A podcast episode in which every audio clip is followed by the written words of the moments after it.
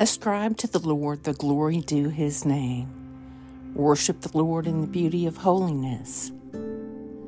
Today is Saturday, May 6th, in the season of Easter.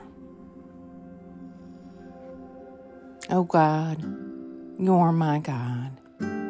Eagerly I seek you. My soul thirsts for you. My flesh faints for you, as in a barren and dry land where there is no water. We have heard with our ears, O God. Our forefathers have told us the deeds you did in their days, the days of old.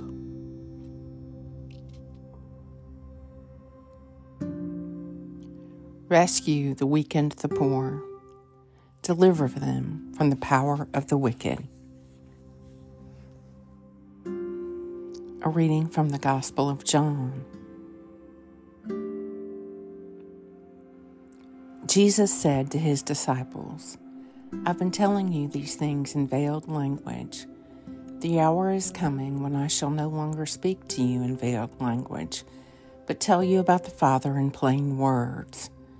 When that day comes, you will ask in my name. And I do not say that I shall pray to the Father for you, because the Father himself loves you for loving me and believing that I came from God. I came from the Father and have come into the world, and now I am leaving the world to go to the Father. John 16.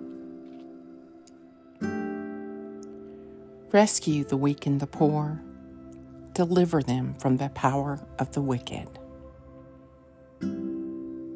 The Morning Psalm The Lord changed rivers into deserts and water springs into thirsty ground, a fruitful land into salt flats, because of the wickedness of those who dwell there. He changed deserts into pools of water and dry land into water springs. He settled the hungry there, and they founded a city to dwell in. They sowed fields and planted vineyards and brought in a fruitful harvest. He blessed them so that they increased greatly. He did not let their herds decrease. Yet, when they were diminished and brought low, through the stress of adversity and sorrow, he lifted up the poor out of misery and multiplied their families like flocks of sheep. The upright will see this and rejoice, but all wickedness will shut its mouth. Whoever is wise will ponder these things and consider well the mercies of the Lord. Psalm 107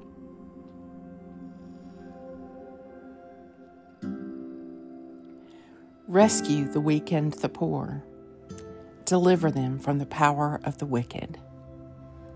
Glory be to the Father, and to the Son, and to the Holy Spirit as it was in the beginning, is now, and ever shall be, world without end. Amen. Lord God, Almighty and everlasting Father, you have brought me in safety to this new day. Preserve me with your mighty power, that I may not fall into sin, nor be overcome by adversity and in all I do, direct me to the fulfilling of your purpose. Through Jesus Christ, my Lord. Amen.